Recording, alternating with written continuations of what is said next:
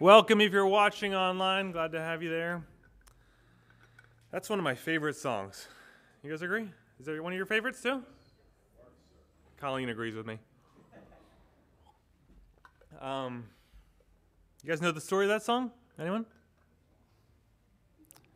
Story of Robert Robinson.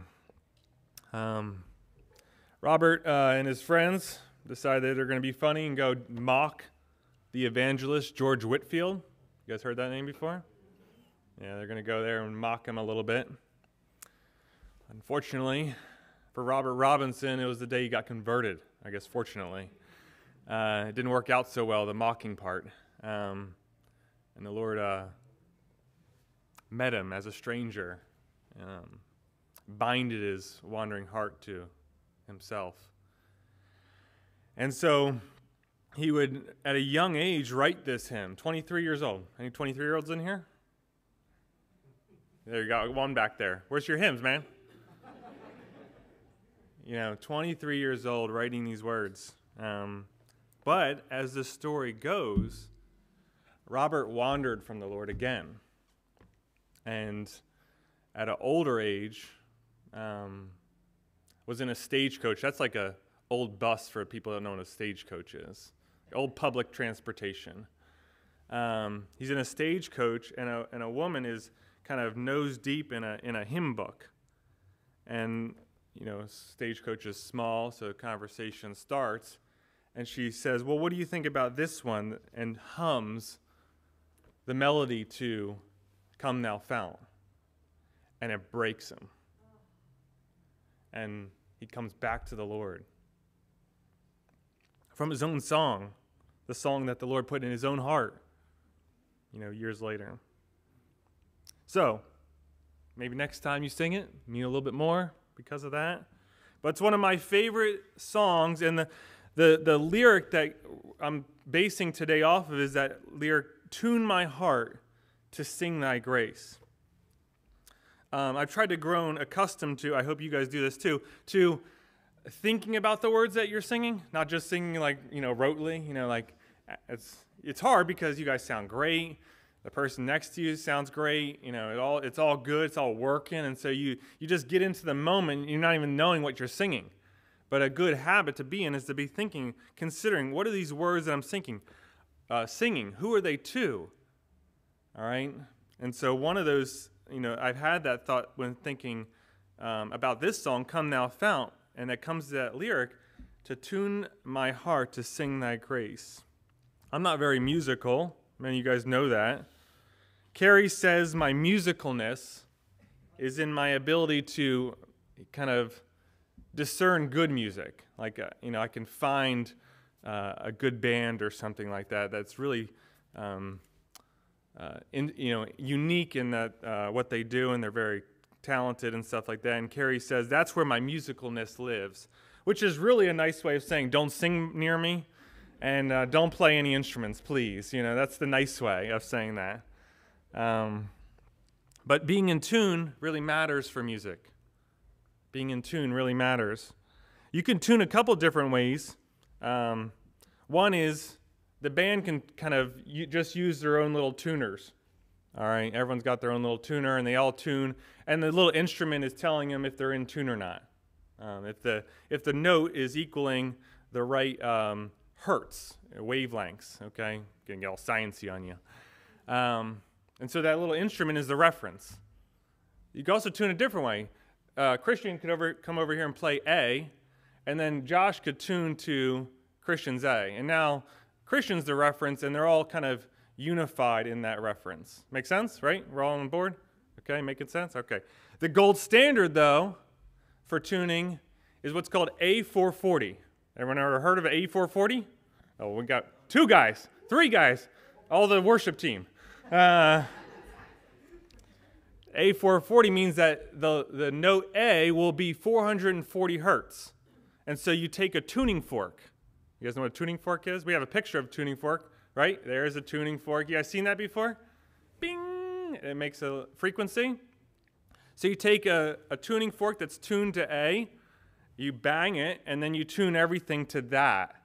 And now that is the gold standard. Not only are, is everyone referenced off the same thing, but it's also the gold standard for music that A would be 440 hertz. Who cares? Who cares? The idea, though, is that our hearts, obviously, the, as the, the, the, the Bible is showing us, can be tuned. And it, they're tuned to something. It's not, you know, a, a guitar that's out of tune is tuned to something. It's tuned to some kind of reference, but there's a gold standard for being tuned to. All right, and hopefully we're going to look at that today. Having a heart that is out of tune makes it hard to sing of God's grace. That's the opposite of that lyric. Because tune thy heart to sing that tune my heart to sing thy grace. That's because my heart is out of tune and it can't sing of your grace. So today we're going to look at Psalm 77. I keep holding my water bottle. I don't know what that I'm like thirsty, but I don't want to keep doing it. But one more one more drink. Psalm 77. Turn there with me. We're going to look at Psalm 77. As you can see, there's a little, um, uh, like, you know, mine's italics. It's to the choir master according to Jeduthun, a psalm of Asaph. So, a little collab, a little collaboration between Asaph and Jeduthun. I don't know that guy. I, have heard Asaph before. But Asaph and Jeduthun pen these words and they put them to a melody for the sake of God's people. That's what we have here a psalm that was put together by these two gentlemen and obviously the Holy Spirit for the sake of God's people. This psalm, as we'll see, is an honest cry, an honest cry for help, because there's they're living. The writer Asaph, he might be writing personally, he might be writing from the perspective of the people of Israel, but the writer is writing from a perspective of a day of trouble. Anyone know a day of trouble? Anyone have experienced a day of trouble? All right, so hopefully we've gathered in most of the people here. Let me gather in everyone. Does anyone know someone that's experienced a day of trouble? All right, we got everyone, right? Everyone's good? We're all on this page? Okay. And this song is to be felt personally, kind of like Josh was talking about, that it's to be felt personally.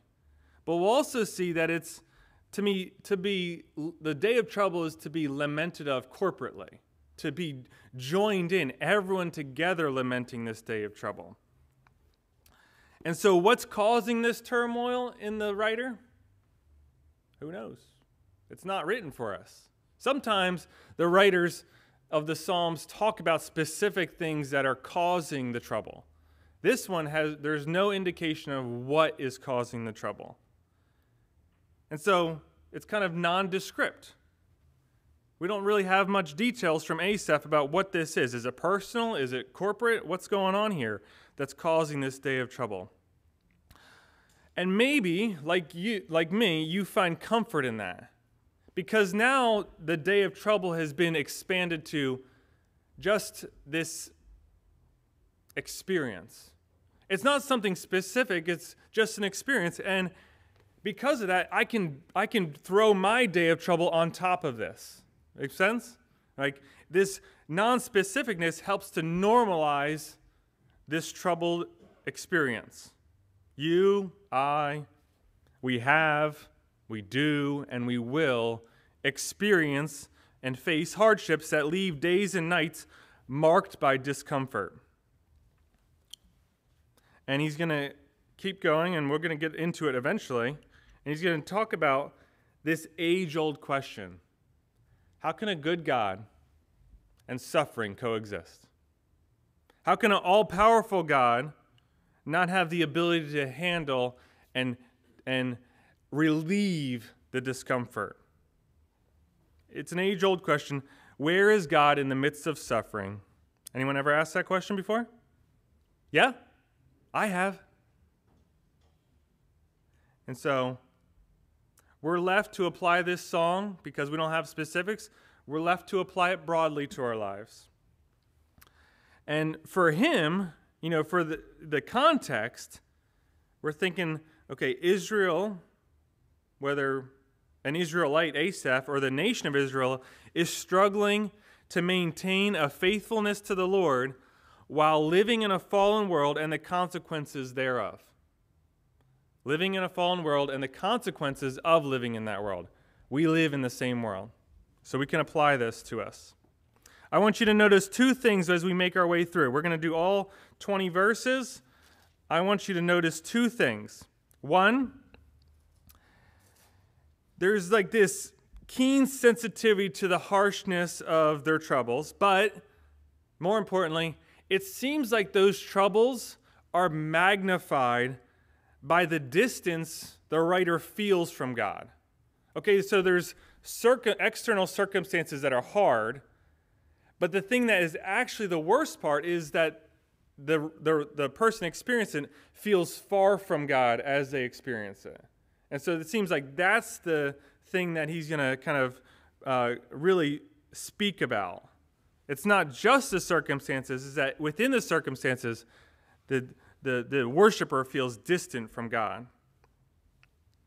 And that there's this implication through that that if somehow the person could be, the worshiper could be in tune with God, to be close to God, that the trouble, the day of trouble, would be a lot more manageable. Does that make sense? That's the first thing I want you to notice. The second thing I want you to notice is the progression of the psalm. Okay? It starts from a universal place. We've already established that. You or someone you know is going through a day of trouble or has gone through a day of trouble. It's a universal place. Doesn't have to be a believer to experience that, all right, or a non believer. Everyone experiences this. It starts from a universal place, but it, then it progresses to a unique place that not everyone experiences. And so we're going to take note of how that progression goes forth in this psalm. How is a heart tuned to the Lord? How is a heart tuned to that gold standard? This is my uh, summary sentence. You can put that up if you have it. The meditation upon the Lord's demonstrated faithfulness is an act of faith which tunes our heart to worship. The meditation upon the Lord's demonstrated faithfulness is an act of faith which tunes our heart to worship. So let's start. Let me pray. Father, we thank you for your word. We thank you for Asaph and Jeduthun and you're working through these instruments to pen these words that we might know your heart and who you are and come to experience a closeness, a comfort from you in our day of trouble. So thank you for your spirit who's working in and amongst us. Please let him be the teacher today. It's in your son's name we pray. Amen. So let me start verse. Uh, you're going to be wanting to look down your Bibles a lot today. Uh, chapter 77, verse 1, it says, I cry aloud to God, aloud to God, and he will hear me. In the day of my trouble, I seek the Lord. In the night, my hand is stretched out without wearying. My soul refuses to be comforted. When I remember God, I moan. When I meditate, my spirit faints. So we open with this pleading of a troubled man, that double use of I cried aloud to God, aloud to God. That's like an emphasis. Like I, I had to get it out. I had to. It was like it was bursting from, you know, from within me. So he's emphasizing that. But the confidence, you see, he will hear me. The confidence that the Lord hears doesn't necessarily provoke a confidence that he's going to do anything about it. It seems like Asaph knows he hears me, but I'm, there's no response. And so it doesn't provoke a confidence yet that he's going to do anything about it. And this crying is not like like a soft like weeping in the bedroom. this is like loud. Like eh, there's other places that that word cry is used for like thunderish crashes, like and lightning. And it's like so it's like it's intense. There's an intensity to this cry from the worshiper.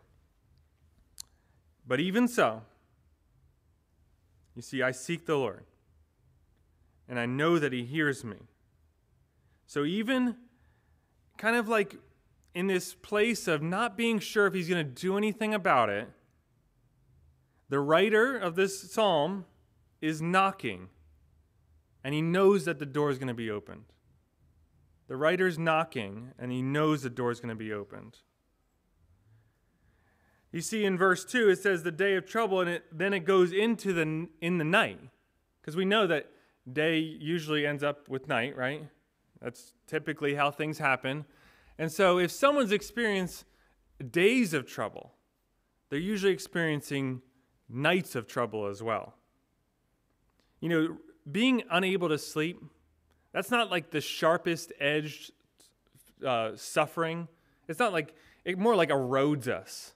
You know, like, you know, by the end of the week, if you're sleepless, man, you can't even see straight. But it happened like an erosion type. What do you think about when you lie awake on those sleepless nights? I'm not going to ask everyone to like raise their hand. Do you struggle with sleeplessness? All right, we're not, but I'm assuming at least some of you do. Probably the people that are home right now because they couldn't get up. Um, what do you think about when you are sleepless? You know, for the for the ones that deal with it a lot, they already know. Trying to chase sleep is like trying to chase one of those dogs that has the zoomies, you know, running around crazy, and you try to grab it, and you know, it's gone. And so, those that experience a lot of sleeplessness know that trying to th- think about it actually makes it even harder to go to sleep, right? They're veterans at that. Where do you go? Do you kind of play back what's happened in the past? Do you kind of try to work on like feel good fantasies? Like, uh, I'm going to just think about a beach, you know, or mountains, a cabin.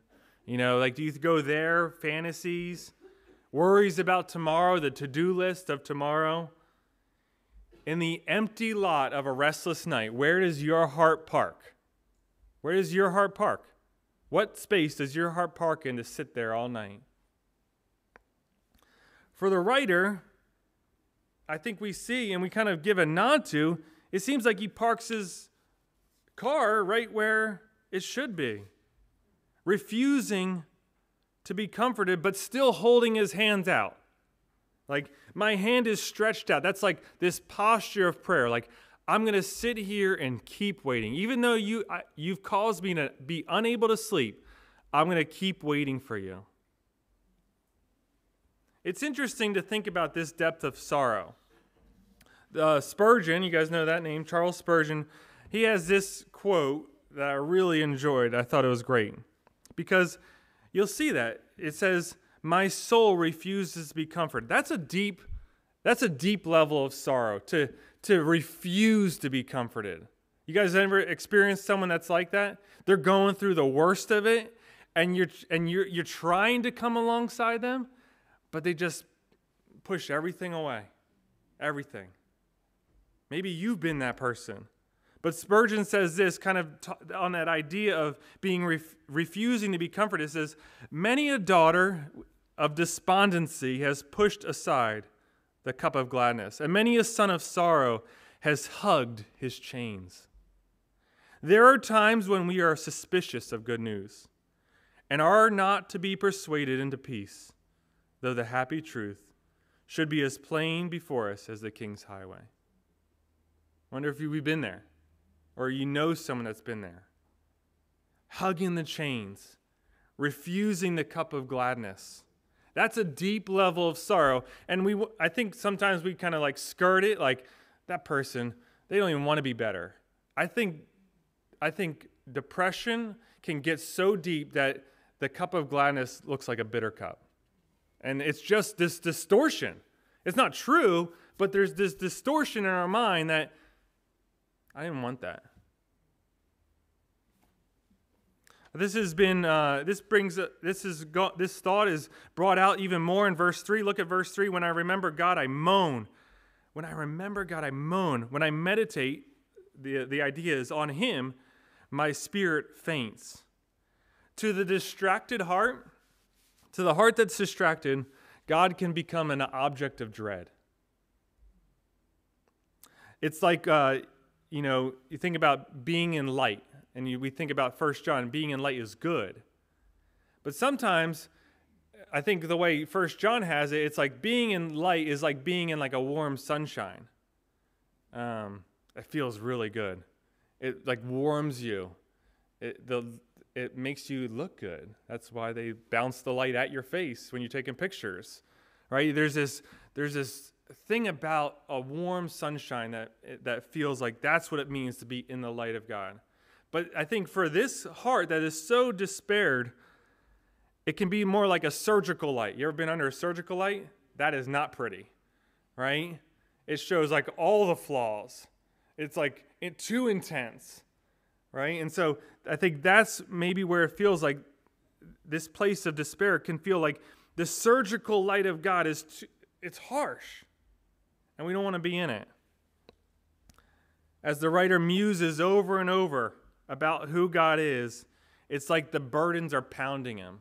Like that Isaiah verse, the billows of the sea. The, the waves just keep crashing over him. He's trying to get out of it, but the waves just keep coming. And then you see that word Selah. You guys see that word in your Bibles? Look down. If you, it's okay, to me, it's like right justified. It's over there. And Selah just means rest for a second. Consider this. Consider what I just said. One piece, so we, are going to stop for a second. One piece that this psalm has done is it kind of brings out the raw honesty of these times. The day of trouble and the raw honesty that comes with it. Like ugly thoughts, blasphemous thoughts. But I think for the true worshiper of God, they know that there's no hidden things before the Lord. So honesty is the best policy. So, for a second, just consider the moments of your life that you're thinking about right now when you think about day of trouble, night of restlessness. Those moments, those seasons of your life, what was your dialogue with the Lord like? Was it kind of cursory? Like you know the right answer, but and you said the right answer, but it wasn't truly what you felt. It wasn't honest. I found this word, you might have to Google it because I did. Perfunctory. Was that the type of language that you had with the Lord? Dishon- even dishonest. The most faithful thing we can do when we feel like this, like the psalmist is writing, is be honest with the Lord. That's the most faithful thing we can do because it lives in the reality that He already knows.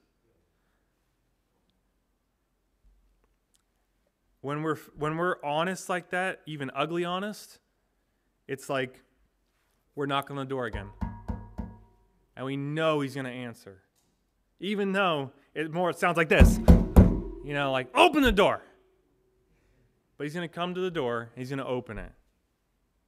Let's keep going to the second stanza. It says verse 4, "You hold my eyelids open. I am so troubled that I cannot speak. I consider the days of old, the years long ago." I said, Let me remember my song in the night. Let me meditate in my heart. Then my spirit made a diligent search. Will this Lord spurn forever and never again be favorable? Has his steadfast love forever ceased? Are his promises at an end for all time? Has God forgotten to be gracious? Has he shut has it has he in anger shut up his compassion? Selah. The second stanza, we start, remember the progression. I asked you guys to look for the progression. We start to see that even though faint, there's some movement. That verse, that verse 4, you hold my eyelids open. That's like saying, like, he's saying, like, because of you, Lord, I can't sleep. It's your fault. You won't let me. I don't understand what you're doing. You're not being who you said you were. So, because we're messed up right now. I can't sleep. It's, it's on you. You hold my eyelids open. I am so troubled, I cannot speak. Troubled, that word is more like, uh, like bruised. I'm so bruised that I cannot speak. I've taken on such a blow in my life that I don't even have words. Have you ever seen someone with this face? I've seen this face in the midst of someone losing a child. Just, you got no words. There's, there's nothing to say. Just a blow. That's the kind of blow that we're talking about here. It's truly a great grief that stops our ability to speak. But it's comforting to know. Drink real quick.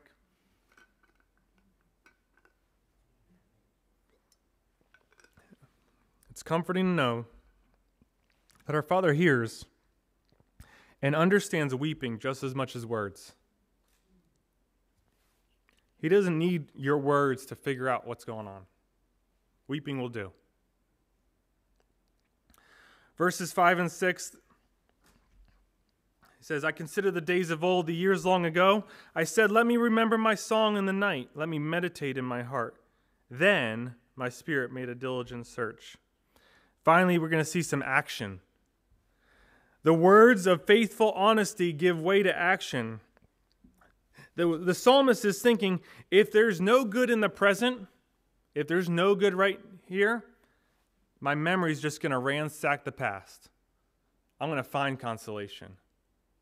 I'm going to find it. I'm going to search. So even though resolution didn't come immediately, the writer doesn't cease from looking inward, introspection. Right? He's gonna that's what he's saying. He's like, I, I'm gonna consider the days of old, the years of long ago. I'm gonna meditate in my heart. That's like I'm gonna commune with my heart. I'm gonna I'm gonna do some heart work here and find the bottom of this sorrow. Where this is a bitter stream of sorrow, where's the fountainhead? I'm gonna find it. There's introspection, right? You see, this honesty has given way to some kind of action. That word for diligent search, you guys see that? It's like, um, you guys, any, any computer people around here? You guys open a computer in the last 10 years? Yeah? Anyone? All right, good. So there's like this area where all your folders are, but there's also a little button in the top right that you can search for things. Instead of just searching, instead of the psalmist searching for the, you know, what he's looking for, consolation in the days of old, it's like he goes through every file individually, the whole hard drive. Open up, look, no, close it, open up, look. That's the type of diligent search that he's talking like complete, like strip the bed, get rid of everything, look over and under and through and behind and before everything. That's the kind of diligent search that he's making. And I wonder did Asaph, a songwriter, did he have a song in the night that he had received from the Lord long ago? You know, the, you know our, our life is lived in the valley of the shadow of death, kind of walking, and a lot of it is marked by nighttime, darkness. And did Asaph have a song that the Lord had given him in a previous walk through the valley of the shadow of death. And he's kind of, what was that? What were those words that he that he spoke over me? You know, he's he's searching for that. If you don't have a song like that, make a note. Lord, give me a song in the night. Give me a song in the night. Verses 7 to 9. It says, he there's like these five or six questions. You guys see them. However, you, maybe if you put a, a question mark on that first part of seven, it's six questions, five questions. These questions are brought on as he's searching. So he's making this diligent search in the past for consolation, and these questions are coming about because of that. It's the fruit of that.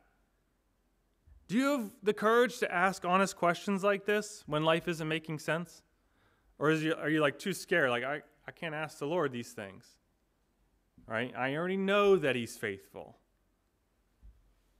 No, on, these honest questions are good. They're, they're questions that are suggested by fear, like they might be true. Like there's this fear that these questions might be true, but it's funny because they're actually the cure of the fear as well. There's this, anyone has ever study logic? No logic? I'll, then I'm just going to tell you. Oh, we do have one.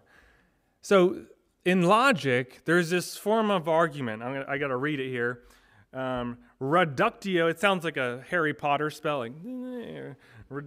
reductio, reducio, reducio ad absurdum. You heard absurdum, absurd. It's this arg- this form of argument that's like the opposite will be so absurd and impossible that this can't be true. Or th- this is true, sorry. So you're reducing the argument based on the absurdity of its opposite. And so as he's asking these honest questions, they're like this, he's asking because he's fearful that they might be true. But as he keeps asking, he's like, wait a second. This is absurd. This isn't who God is. Did he forget to be graceful? No, it's in his character. He's infinitely graceful. And so this it's like logically coming back on top of him. It would be absurd or impossible to consider these statements as true, which proves in the fact that they're false. Because one thing cannot be true and false at the same time. Has the eternal and infinite wellspring of God's compassion run dry? That's where that um, has in his anger has he in his anger shut up his compassion. Shut up's like closed off. So there's this. It's like you built a, a dam of God's compassion, this this uh, this river of compassion, and you dammed it up. Has it been shut off? He's saying obviously not. We see the absurdity of the statement. We say, absolutely not. And the writer says, Selah. Ponder this. How have you seen the Spirit at work in growing your honesty with Himself? Are there areas that you're trying to keep undercover? How have you grown in your dialogue with the Lord? Look back on these things. Praise Him if you've seen change in how you've grown in your honesty with Him. Let's keep going. Verse 10 says, Then I said, oh, remember, watch for the progression. Then I said, I will appeal to this, to the years of the right hand of the Most High. I will remember the deeds of the Lord. Yes, I will remember your wonders of old.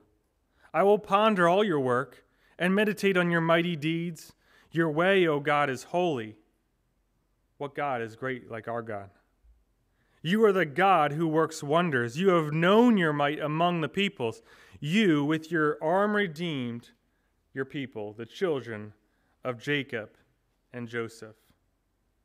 So, in the confidence of this new position, the writer presses on and builds on his recollection of the past. He's kind of he's in this place where he's asked these questions and he's seen the absurdity of them. And so it seems like now he's a little bit more open. Maybe maybe you are still with me. Maybe you're not as far as I thought you were. And so you see like a little bit of momentum building. This is not just a general consideration of past history, like in general. This is a specific appeal. And what does he appeal to? Look in chap- the verse 10 to the years of the right hand of the Most High. So, right hand would be like this uh, metaphor or like equation to equal the salvation of the Lord, the saving ways of the Lord. That's what the right hand is. It's like a powerful, mighty hand that does work to save people. And that's what he's that's what he's appealing to. I want to think about how you've been saving your people. And so look at the verbs up to this point in our in our psalm. Some of the verbs, not all of them, but some of them that speak to this concept of remembering. There's crying, there's seeking, there's remembering, there's considering, there's meditating, there's searching, there's appealing, there's pondering. It's like he was in a thesaurus, just writing them all down, using them all. And you can feel the momentum building. This isn't, this idea of re- using meditating or pondering or remembering to uh, help the heart get in tune with God. This isn't like unique to the Psalms, it spans the whole scripture. In the Old Testament, you'll see it a couple times. You think about Job. In Job chapter 3, Job's saying, like, you wasted your time making me alive. You should have killed me from the beginning. I would have been better as a stillborn baby than being born into this world. It's a, it's a chapter of lament. Obviously, you guys know Job's gone through the wringer and he's lamenting his life. But at the end of Job, you see God put forth this idea of what it means to remember. And in chapters 38 to 41, the Lord speaks into the into the into the space that Job is and he sa- he declares everything that the, he has done and Job has not done. And so he he re, he's reminding Job that I am God and you are not and you're to find comfort there. And so Job, we see that in Job. We also see it in Jeremiah 31 21. Jeremiah, again, if you think about that word lament, Jeremiah is a book of lamenting. He was like the weeping prophet because no one ever listened to him. He went his whole time with a 0% success rate in people repenting. And so he's this prophet with the job to help people get back to God, and no one's doing it. And so he's this prophet that is weeping often. And towards the end, we have this verse up there, Jeremiah 31 21. Maybe. There it is. And he's, you guys maybe have seen this on a coffee cup somewhere. But set up your road markers for yourself. Make yourself guideposts. Consider well the highway, the road by which you went. And obviously, he's talking about like the road which you went away from me to help you get back to me. Return, O Virgin Israel, return to these your cities. The prophet's experience was totality one of lament. No one would listen to him. But he has these words that consider well the highway, the road by which you went as means of hope, that as they return from the exile, they would know the way back to the Lord back to his city. Habakkuk 3, I'm not going to get into this, but maybe jot a note. This is another prayer. Habakkuk has this prayer, and its bookend, the, the, the front and the back of the petition, is talking about the Lord's work. And actually, I have to read the end of it. Uh, I think it's Habakkuk. You don't have to look it up, but let me just read it to you. Anyone know where Habakkuk is in their Bible? Here it is. Listen to this. So he's saying, like, there's this prayer about uh, the things that they're going through. There's this idea in it that here's what the Lord's been doing to save his people. And this is particular to this one. It, become, it comes to a resolution that no matter the hard circumstances, this will the hard circumstances will not take away the joy of salvation. Listen to this. Verse 16, I hear and my body trembles. My lips quiver at the sound. Rottenness enters into my bones. My legs tremble beneath you. Yet I will quietly wait for you in the day of trouble, to come upon people who invade us. Listen to these words. Though the fig tree should not blossom, nor fruit be on the vines, the produce of the olive fail, and the fields yield no food, the flock be cut off from the fold, there will be no herd in the stalls, all bad things. Yet I will rejoice in the Lord. I will take joy in the God of my salvation. God, the Lord, is my strength. He made makes my feet like the deer's. He makes me tread on my high places. And obviously, as we see later in our psalm today, Exodus 14, the crossing of the Red Sea. This is the moment that the Old Testament looks back on as the, the, the, the representation of God's salvation. This is the moment. Hopefully, you guys are all familiar with the crossing of the Red Sea in Exodus 14 you can see he's getting close to that. In, in Psalm 77, verse 15, he says, With your arm redeemed your people, the children of Jacob and Joseph. Jacob and Joseph were the to- two closest patriarchs to this moment of the crossing of the Red Sea. And so the writer says Selah. Rest. Think about this. Ponder these things. If you, you individually, right here, if you were to appeal to the right hand of the Most High God in a personal way,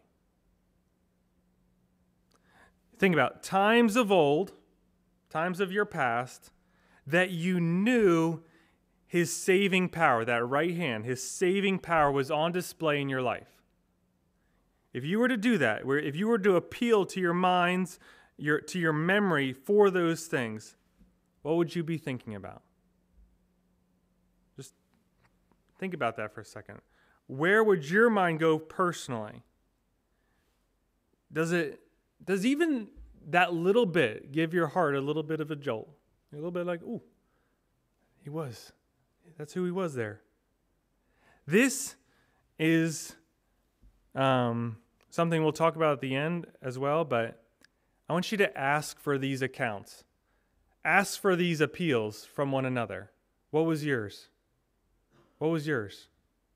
Let that be part of your conversation because as you see God working in other people's life, it adds to your collection, your Rolodex of the Lord's right hand working. So ask for these accounts from one another. Let's finish in uh, verses 16 to 18. Remember, now we have in our mind, he's moved us to, he's moved himself to Exodus 14. So we're going to we're going to go there with him. Verse 16 says, "When the waters saw you, O God, when the waters saw you, they were afraid. Indeed, the deep trembled. The clouds poured out water. The skies gave forth thunder. Your arrows flashed on every side. The crash of your thunder was in the whirlwind. Your lightnings lighted up the world. The earth trembled and shook. Your way was through the sea, your path through the, water, the great waters, yet your footprints were unseen. You led your people like a flock by the hand of Moses and Aaron. Nature is responding in fearful reverence to its God. Nature, this is it's personifying nature. You guys see that? The waters don't have eyes. You know? The deep doesn't tremble like a person trembles. Uh, the nat- the creation, the created world is, is being personified to see that it's responding as the Lord comes close in fearful reverence. This is the crossing of the Red Sea from a new perspective. It's not the perspective of the Israelites or the Egyptians, it's the perspective of the unseen. We don't know what creation was feeling when it came across, when God was coming to use it for his will. And it reminds us that if no one sings the praises of God, even the rocks are going to cry out. Even the rocks. And so we see that, and, and we're remind, reminded of that time where the sea was opened up and uh, the nation of Israel was able to pass through on dry land before it closed down on its enemy. So, verse 19, look at verse 19. We're arriving at a heart that is now in tune with the Lord. We've seen the progression, and verse 19 shows us a heart that is now in tune with the Lord. If you are a Bible marker upper, if you are not scared to write in your Bible, verse 19 is one that you underline. Despair, confusion, honest, ugly questions was what marked the, the beginning of this, the, the, the writer, the, the psalmist is uh, march. Um, but those things have given way to truthful and rich testimony and praise. What's the way God does things? It's not like ni- nice and neat rows. You guys seen these cornfields around here. You know, it's not nice, neat, plowed roads in a field. The way God does things is more like a ship on the sea. There's effects that you can see ripples, right? It ripples out, little path, bubbles, but before you know it, they're gone. And you don't, you don't you don't quite understand how this got from there, from here to there. The, the way that God does things is a little bit mysterious, and that's what the writer's arriving at.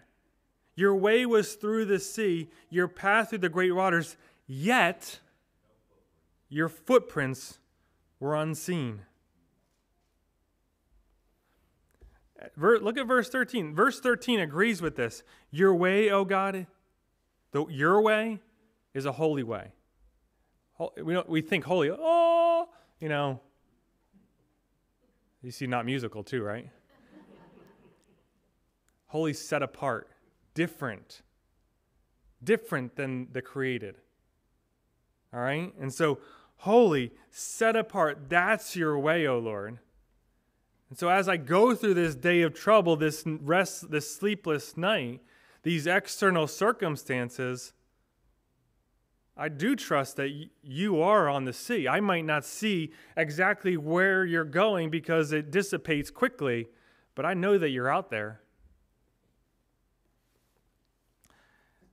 I talked about these themes carrying through the Old Testament, but they also carry through the Bible. When we come to the New Testament, the theme of remembering the Lord, what the Lord does, I challenge you to find all the places because it's innumerable. One that I want to carry us to is this example of baptism. Maybe you can think of your own, and I encourage you where do you think of in the New Testament when you think about remembering things? But in my mind, because of where we're at at Exodus 14 and what, uh, what the psalmist is talking about, my mind thinks about baptism. Look at this, these verses in 1 Corinthians chapter 10, um, verses 1 and 2. I'm waiting. I don't want to turn there.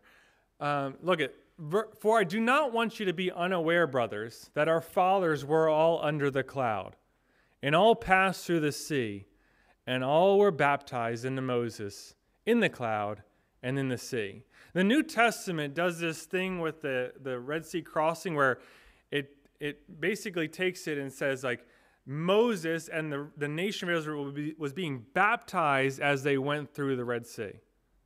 That they, they, they were on the verge of death, and God saw them safely through the waters to salvation on the other side. That's what the New Testament does with that. The baptism that the believer experiences for you and I that identifies us with Christ. His death is our death. All right, we're baptized into his death like we're going through the Red Sea, and his resurrection is their resurrection. We are able to get through the Red Sea not because of anything that we've done, but because he's cleared the way. Not only for us does do we have the memory to look back on that, or like Jeremiah says, like a guidepost for us. But we also are privileged to witness others doing the same thing.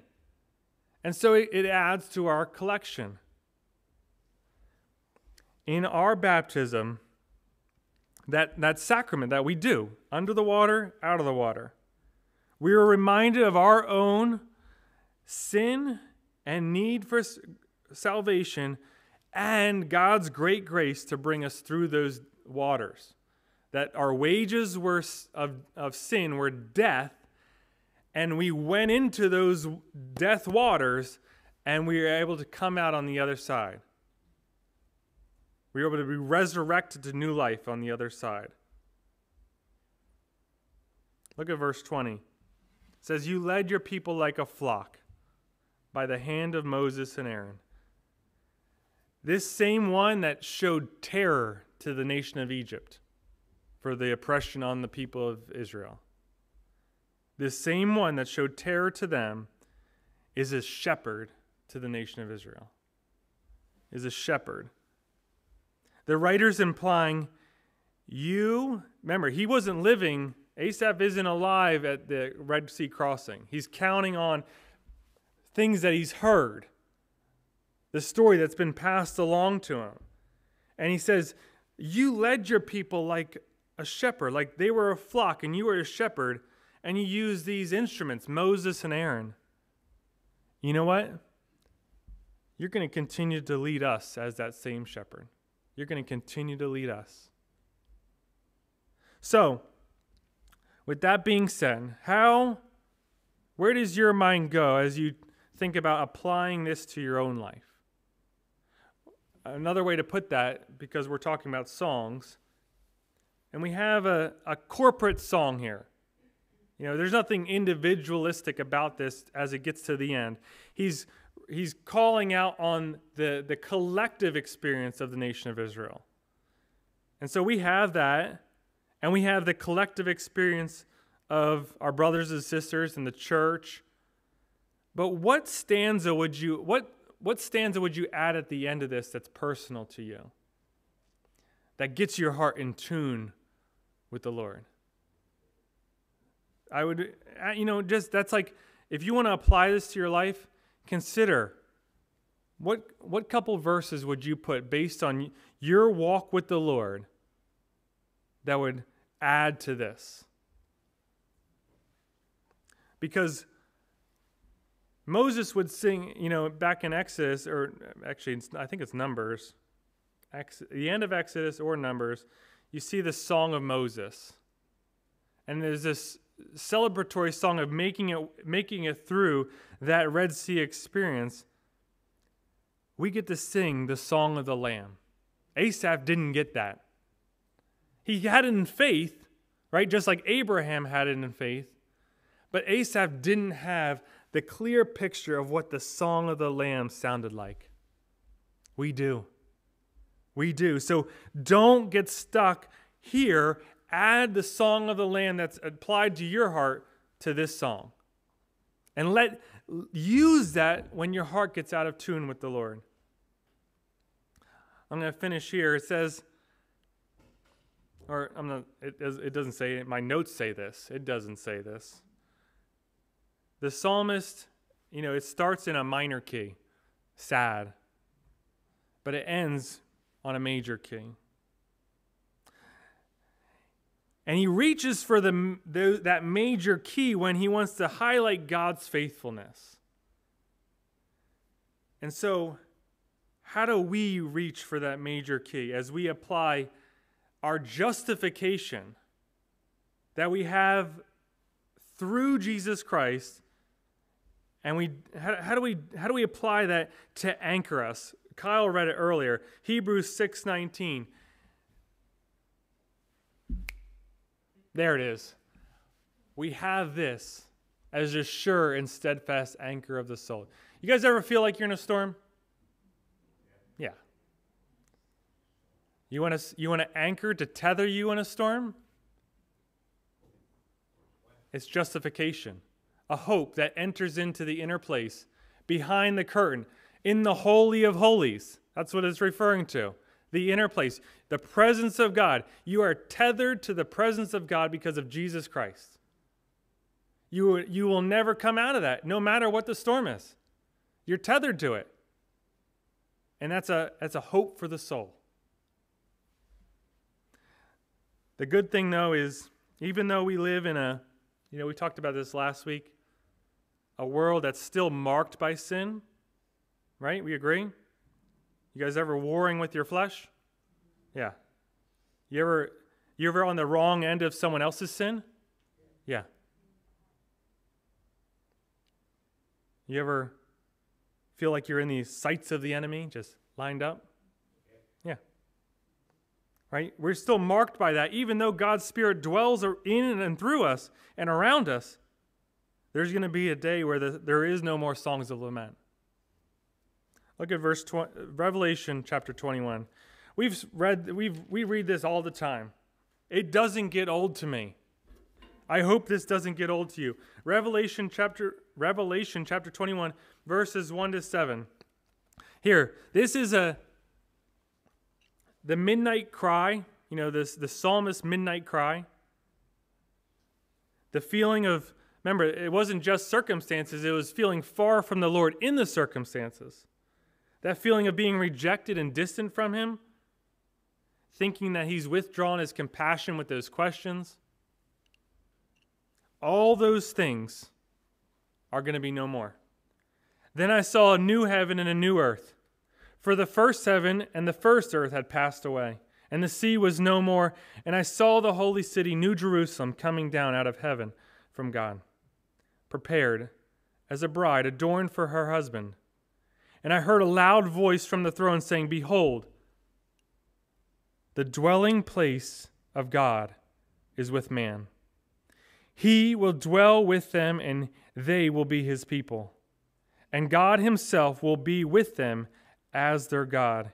He will wipe away every tear from their eyes, and death shall be no more.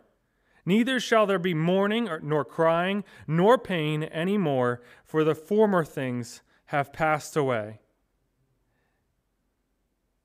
Those things don't make it through the baptism waters, the next baptism waters. And he who was seated on the throne, he said, Behold, I am making all things new. Also, he said, Write this down, for these words are trustworthy and true. And he said to me, It is done. I am the Alpha and the Omega, the beginning and the end. To the thirsty I will give from the spring of water of life without payment. Water without price. To remind us, you put up that.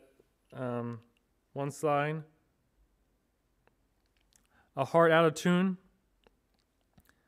It needs to be in tune. The Lord does the tuning. That's what the Come Thou Fountain is asking for. Lord, tune my heart. It's not you tuning it yourself, it's a meditation on the Lord's demonstrated faithfulness. Now, we should be thinking about the cross.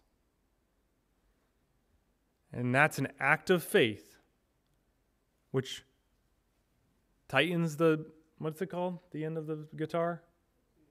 Tuning machine. Tightens or loosens and gets us right in line so that that note is perfect, referenced against God, referenced against his heart.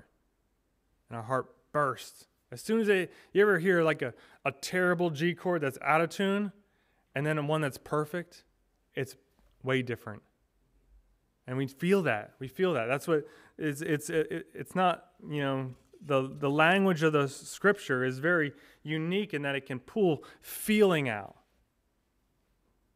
so if you're feeling a little out of tune with the lord consider how the psalmist went from that same place to uh, singing his praises and testifying to his goodness. Consider what happened there. Meditate on that.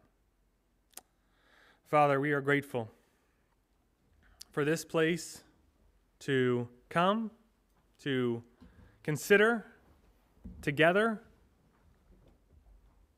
I ask that you would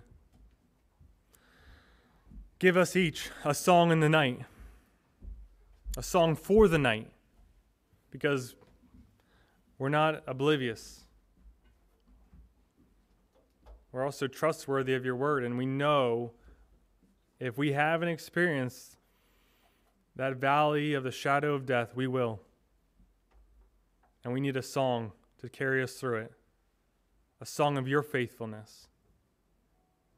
It has nothing to do with us, it's outside of us, it's alien to us except that you want to give it to us. As a, a father would teach their son or daughter a hymn of old. Thank you, Lord. You're, you're so good. Help us to leave thinking about you. It's in your son's name we pray. Amen.